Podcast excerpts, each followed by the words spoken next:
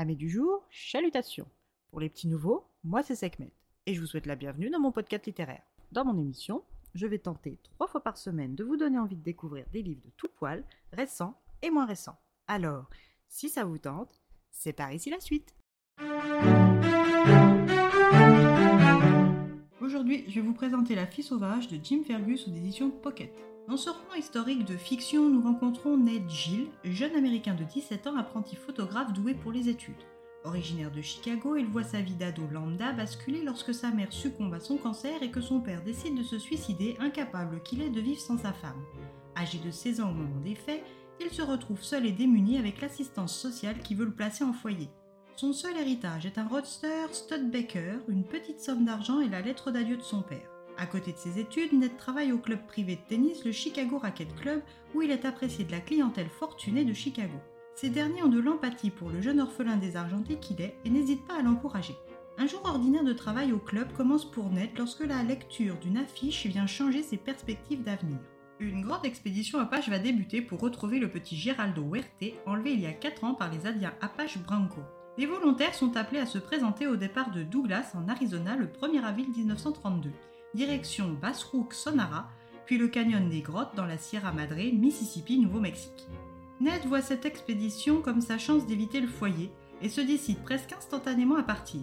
C'est donc muni de ses maigres biens chargés dans son roster et de quelques lettres de recommandation des clients du Racket Club que Ned part pour le sud. Son but est de se faire recruter comme assistant photographe pour l'un des journaux qui couvre l'événement. Son pluriple sera long et il va faire une première étape dans le Missouri à Kansas City où il va devenir provisoirement aide de ferme dans l'exploitation de M. Earl Bimson. Après quelques semaines, il pousse son voyage jusqu'à Omaha et devient l'assistant photo de Jerry Mackay. Mais le communisme exalté de son patron leur vaudra le renvoi pur et simple à tous les deux. Qu'à tienne, Ned poursuit sa descente vers le sud et s'arrête au Texas et travaille dans le ranch le Circle G de M. Monty McGillivray.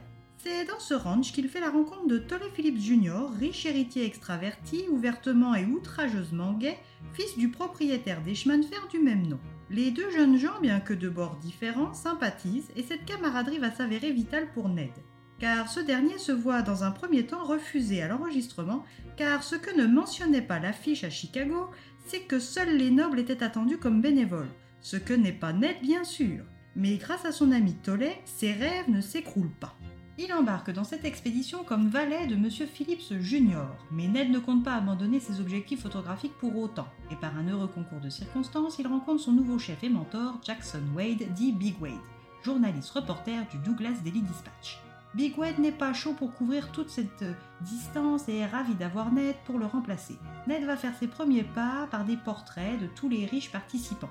Car plus qu'une mission de sauvetage d'un petit garçon, c'est aussi et surtout une opération de communication politique. Lors d'une sortie de groupe dans la ville la plus proche du campement, Ned va faire la rencontre de la Nina Bronca, une jeune fille entravée comme un animal sauvage, bâillonnée et en mauvaise forme physique. Cette rencontre est celle qui va changer son voyage et sa vision des choses. Mais qu'est-ce qu'un jeune Américain qui n'a pour seule arme que son appareil photo peut faire pour aider cette jeune fille?